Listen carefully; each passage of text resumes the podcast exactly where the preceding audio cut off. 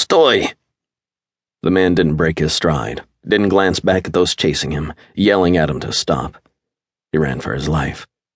Moonlight glinted on the rain soaked street, only to be trampled and splashed by the expensive Italian leather shoes designed for anything but running, and the metal tipped boots that clattered and echoed between the tenements of a harsh city. Stoy! Louder this time, demanding. Stop. Soon they'd shoot. He reached a narrow red brickway alley, ducked into it, and kept running. He knew these streets and back alleys, not well, but well enough not to be herded into a dead end. The buildings were in a state of decay far worse than a few broken streetlights suggested. The rot lay deep and pervasive, and the fetid odor of urine and rotting garbage hung in the air.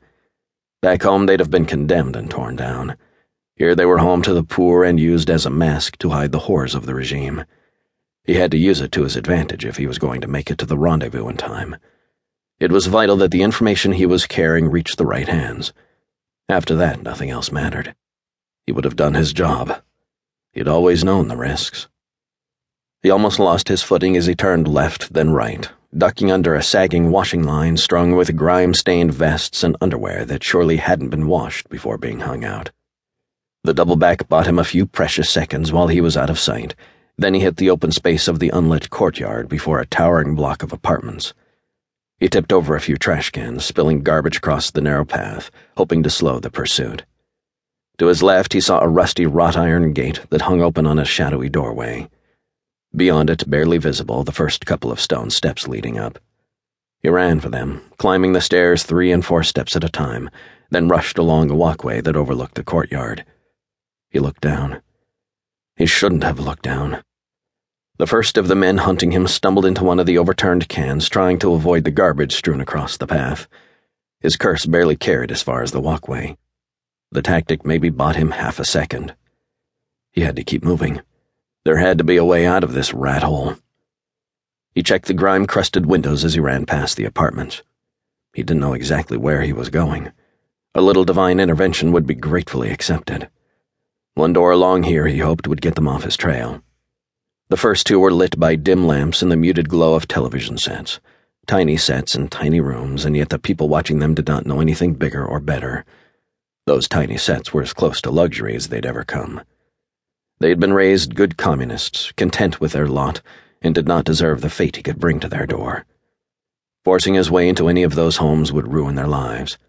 He didn't want to do that to them. But if he had to, he would.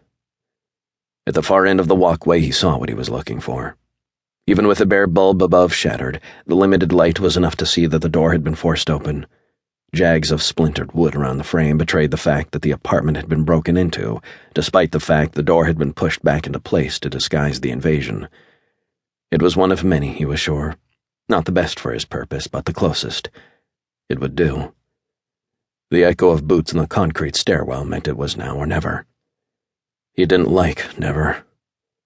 He pushed in through the doorway, ready for the inevitable fight. The shock, the screams. Voices came thick and fast, some startled and angry, others slurred and listless. Mostly men, but there were a couple of women. They screamed as he knew they would. Bodies scrambled in the dim light, some in search of clothes, snatching them up from where they had been abandoned. At least one of them was reaching for more than a discarded shoe. He charged right into the middle of the chaos, his hands held up to show he was unarmed. Not a threat. They needed to understand he wasn't a threat. He was a victim. Hopefully they weren't good communists. He was banking on that slim hope. Boy, my gimnya, he said. Help me. He wasn't begging.